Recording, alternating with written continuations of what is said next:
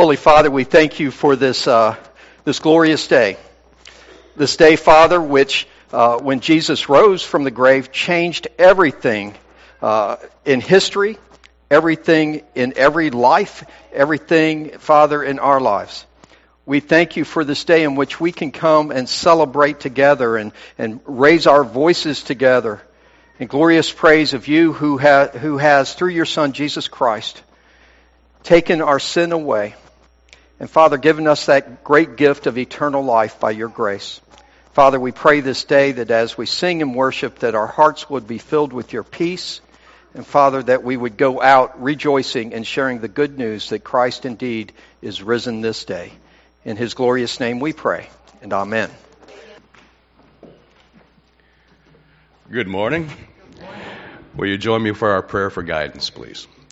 Lord, open our hearts and our minds by the power of your Holy Spirit, that as the Scriptures are read and your word is proclaimed, we may hear with joy what you say to us today. Amen. Our scripture this morning is from Matthew chapter 28, verses 1 through 10. Now, after the Sabbath, toward the dawn of the first day of the week, Mary Magdalene and the other Mary went to see the tomb. And behold, there was a great earthquake, for an angel of the Lord descended from heaven, came and rolled back the stone and sat upon it. His appearance was like lightning, and his clothing white as snow. And for fear of him, the guards trembled and became like dead men. But the angel said to the women, Do not be afraid. For I know that you seek Jesus who was crucified. He is not here, for he has risen as he said. Come, see the place where he lay. Then go quickly and tell his disciples that he has risen from the dead. And behold, he is going before you to Galilee. There you will see him. Lo, I have told you. So they departed quickly from the tomb with fear and great joy, and ran to tell his disciples. And behold, Jesus met them and said, Hail! And they came back and took hold of his feet and worshipped him. Then Jesus said to them, Do not be afraid. Go and tell my brethren to go to Galilee, and there they will see me. The word of God for the people of God.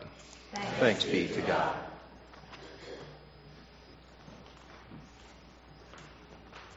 Thank you, Ron.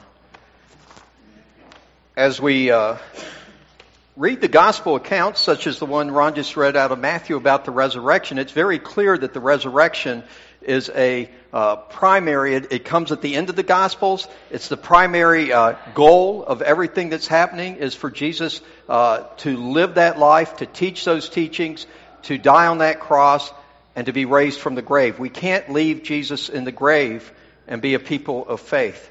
And as we go all through the, uh, uh, the New Testament, it is obvious that to the disciples and to those who were inspired to write down the words of the New Testament, that the resurrection was central to the Christian faith.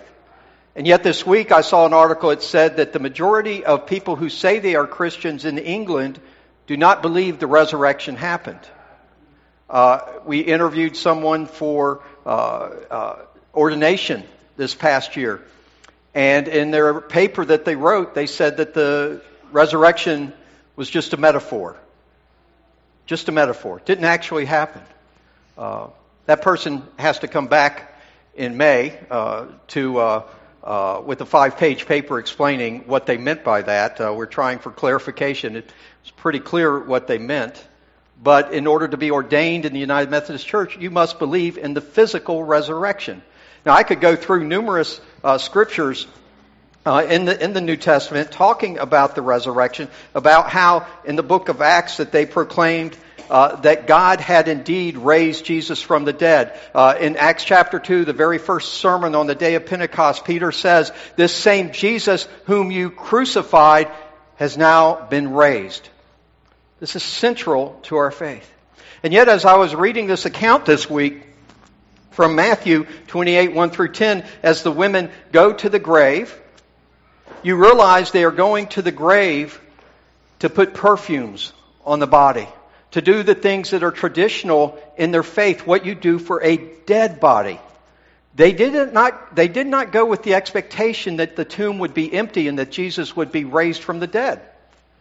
And that caused me to think a little bit about every other disciple that we read about in the New Testament and their reaction to that empty tomb. And it is clear that none of them believed that Jesus was going to be raised from the dead, despite the fact of several times that he told them that in three days I will be raised from the dead, that I will leave that tomb. And yet none of them seem to believe that that is going to happen. That caused me to ask a question. Why would that happen? I was contemplating that the other night as I drove home from our Maundy Thursday service.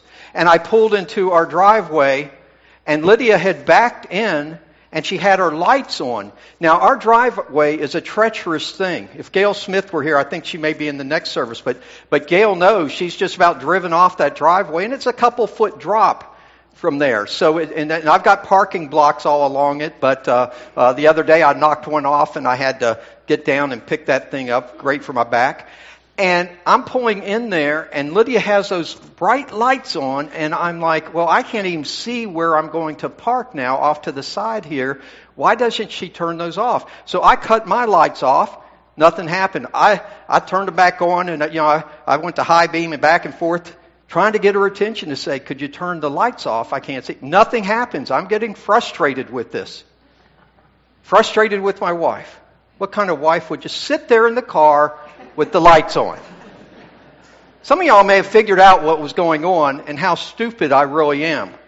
Because my wife was not in the car, she was in the house, and for some reason she had the Honda Civics lights. You, you know, you can change the amount of time that they remain on they were on for a long time, and I'm sitting there just stewing.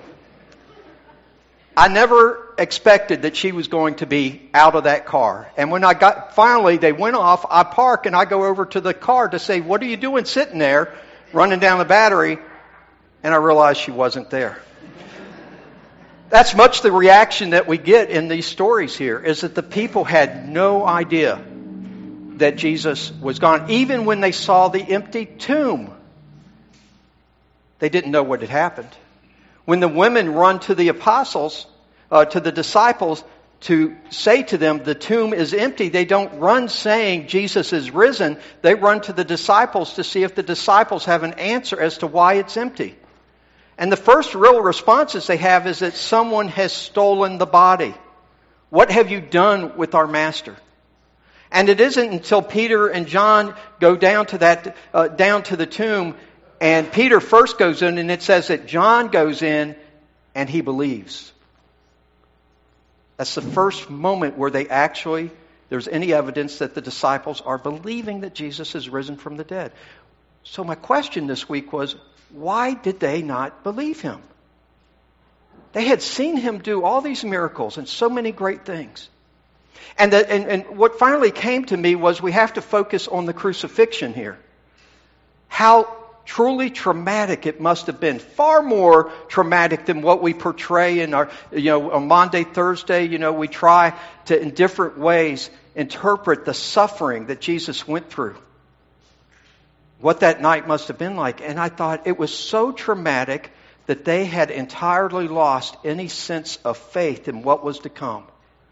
For them, Jesus was defeated. There could be no other explanation. I mean, think about it for a moment betrayed by one of his disciples, one of those closest to him, arrested and led away, denied by his closest disciple, Peter, three times. He is whipped, he is mocked.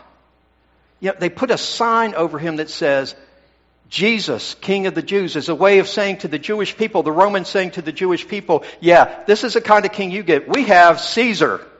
This is what you get. A common Galilean.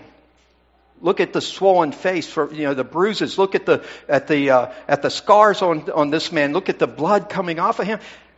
This is your king. And the disciples are looking at this, and all they see is defeat, absolute total defeat. And Jesus Christ, in whom they had put all their faith, now was gone. And that's all they could figure. That's all that had happened. I'm going to jump a little bit here to science which, if you know me at all, I have a great interest in science. but very little aptitude for understanding it. But this past week, for the first time, an image, a photograph, was accomplished of a black hole. This, folks, is a black hole. 1915, Albert Einstein comes up with his theory of relativity, publishes it. He himself said, while my theory of relativity says that these things probably exist, I absolutely find it hard to believe. Einstein doubted that these things actually existed, except that his theory said they should. And what that is, that uh, uh, that sing, that point of singularity where everything is just compressed into one single point. And it would take something like a star imploding upon itself to create the gravitational pull to pull light and everything else into it. And so what you have here, what you are actually seeing is the, uh, is the event horizon where everything is coming towards that point of singularity, that point where gravity is so strong that it's going to be sucked into it. Even light gets sucked into it and is compressed in, so you no longer see that light. So what you see there is a black hole. And when the disciples went to the tomb and they saw that empty tomb, all they saw was a black hole. But here's the difference. That kind of reminds me of a, of a tomb. But the tomb of Jesus Christ was indeed surrounded by glory. The tomb of Jesus Christ, empty, meant that we, rather than being sucked into death, we were freed to life, eternal life. And so I thought about this week what it must have meant to them to suddenly have that comprehension, to have the, the blinds removed from their eyes and to be able to see what this really meant. He is alive. Jesus Christ is alive. And to go ahead and to spend their lives proclaiming it. Uh, Charles Colson of Watergate fame uh, was in prison for his role in the cover up in, in, Watergate. Uh, uh some of you were around when that happened. Uh, it, it, actually, uh, the resignation of Nixon, hap, President Nixon, happened the same month that Lydia and I got married. Most of you remember the Watergate thing and the resignation more than our anniversary.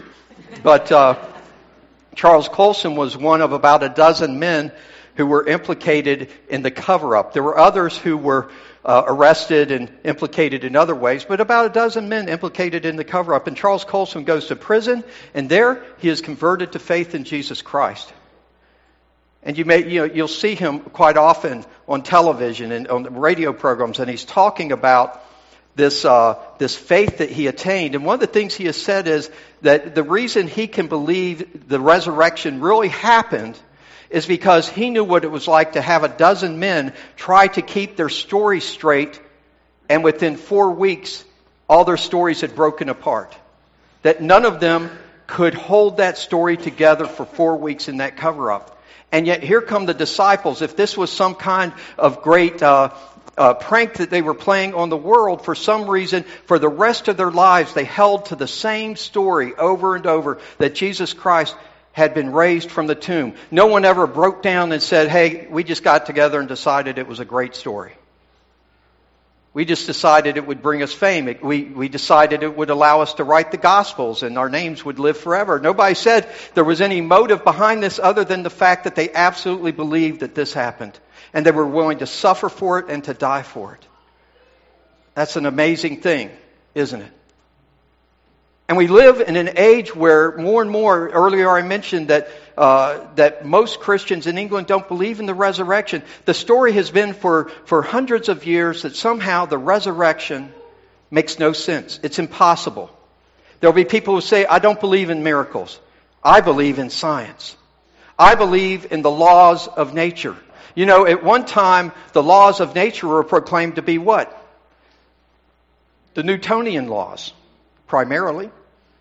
And then Einstein comes along and his theory of relativity contradicts some of those laws. It, it, it, it changes everything. And then, uh, more recently, you could read, I have a copy of Discover magazine from 2010, and scientists are saying that they're beginning to wonder if there are any absolute laws of nature.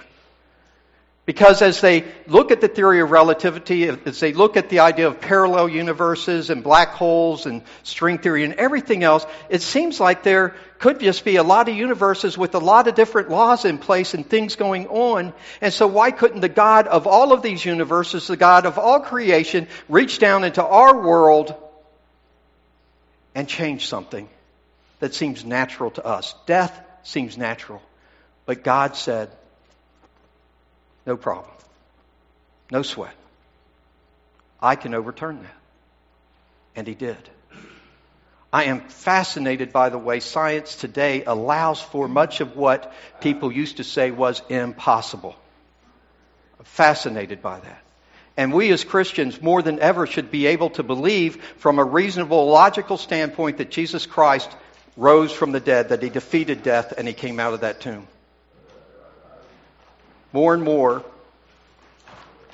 the Word of God makes sense. I'm going to uh, uh, just share with you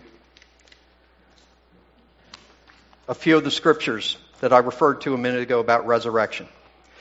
Jesus said to her, this is in John 11, he says to, to the uh, uh woman at the well, he says, I am the resurrection and the life. The one who believes in me will live even though they die and whoever lives by believing in me will never die. Do you believe this? Do you believe this? The question is always not whether will you hear this, but do you believe this? And notice in Matthew 28, 1 through 10, how many time the, times the angels say to the women, you need to see this. Go and tell the disciples that you have seen this. Christianity is historically based. It's based on fact and it's based on what we can see with our own human eyes. God isn't asking us to believe anything that we cannot see. And then in Acts chapter 4, it says the early, this is the earliest days of the church. It says, with great power, the apostles continued to testify to what? To the resurrection of the Lord Jesus. And God's grace was so powerfully at work in them all. First Peter Peter writes, Praise be to the God and Father of our Lord Jesus Christ. In his great mercy, he has given us new birth into a living hope through the resurrection of Jesus Christ from the dead. Through the resurrection. Not through our good works, not through belonging to the right church, not through having some special inside relationship with God, but through the resurrection of Jesus Christ. That is why this is the most important celebration day in the world because it celebrates the day in which Jesus Christ overturned everything. Not just death, but all the principalities of evil. Not just death, but everything that stood in the way of us being complete in God. Returning to Eden and to what God originally intended. Furthermore, if we go into the scriptures, if you go through every book of the Bible, you see Jesus Christ in there. And I'm going to very quickly go through this and then show you a, a, video that I have shown before. I think it's been a few years back. For me, it's one of the most powerful testimonies to who Jesus Christ is. And uh, the video is, uh, or the recording is about 80 years old. And uh, the pastor who preaches this just lays it out for us who Jesus Christ is. And that's what I want to go out of here this morning uh, proclaiming exactly who Jesus Christ is, who it is that was raised from that tomb, and what it means for us. It wasn't just somebody who, uh, who just wanted to extend his life, but somebody who had died for our sins and now was defeating death on our behalf for us. But, but listen to this in the, in the New Testament. If you go to the book of Matthew, and there he is the promised Messiah. In Mark, he's the faithful servant. In Luke, he's the friend of sinners. In John, he's the Son of God. In Acts, he's the ascended Lord. In Romans, he's the justifier. In 1 Corinthians, he's our righteousness. Uh, in 2 Corinthians, he's the God of all comfort. In Galatians, he's the Redeemer from the curse of the law. In Ephesians, he's the head of the church. And in Philippians, he's the all-sufficient Christ. Now, I could go on through every book, but the all sufficient Christ, folks, He is sufficient for, for all of our needs. My life is in Jesus Christ. I am crucified with Him, but I have been raised with Him to new life. That is the promise of Scripture. That is the promise fulfilled by Jesus Christ. And I want us to, as we listen to this recording in just a moment, I want us to think about how are our lives centered in this life? Are our lives centered on ourselves, on our achievements, on, on attaining something we're not even sure what it is? All we know is that we want to find that one thing that makes us happy, that makes us feel like life is worth going another day for. You see, I thank God that when I was at the age of 10, and in the years leading up to that, as, as it slowly filtered in and became true to me, that I understood that Jesus Christ was not just my Lord and Savior, but He was my all in all. And that every day of my life, despite all my faults and all my mistakes, Jesus Christ has won the battles for me. And I need not worry about what lies ahead.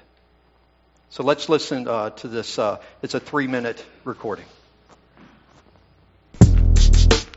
The Bible says, My king is the king of the Jews. He's the king of Israel. He's the king of righteousness. He's the king of the ages. He's the king of heaven.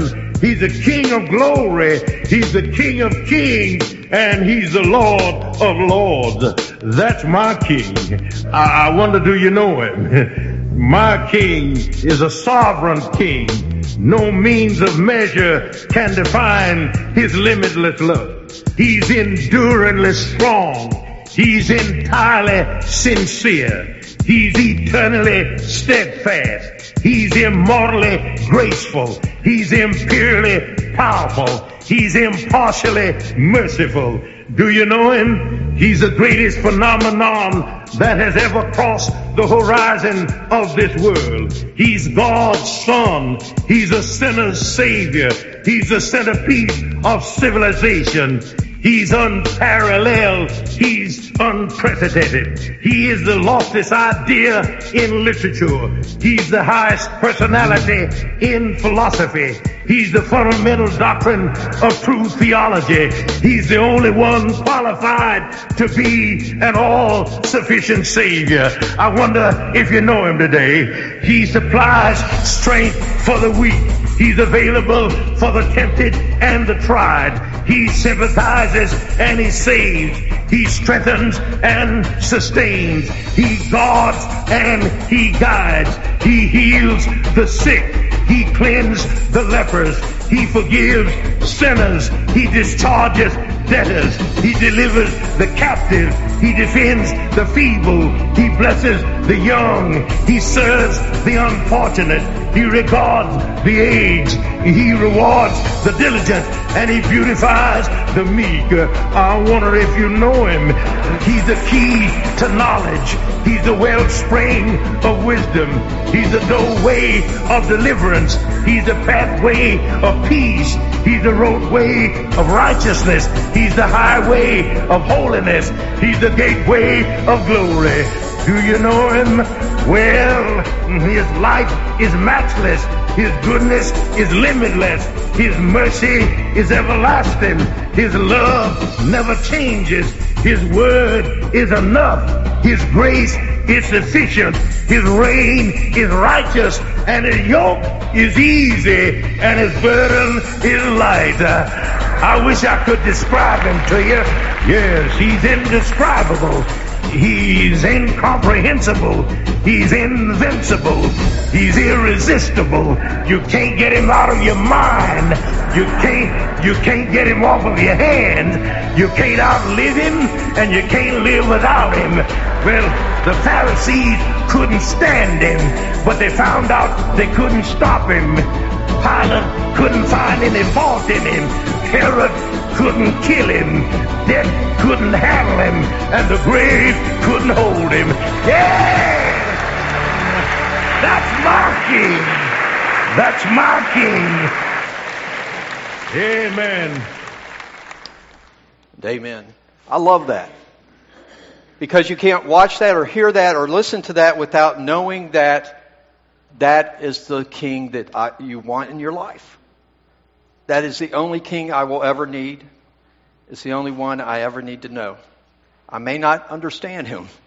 He may be incomprehensible. But his word tells me that he's enough. I pray today he is enough for you too. I pray today that if your faith has not been placed in him in this life, that you will uh, make that decision. And I pray that this day that you will discover new life on this Easter morning. Let's rise and stand together as Easter people and sing praise to Him.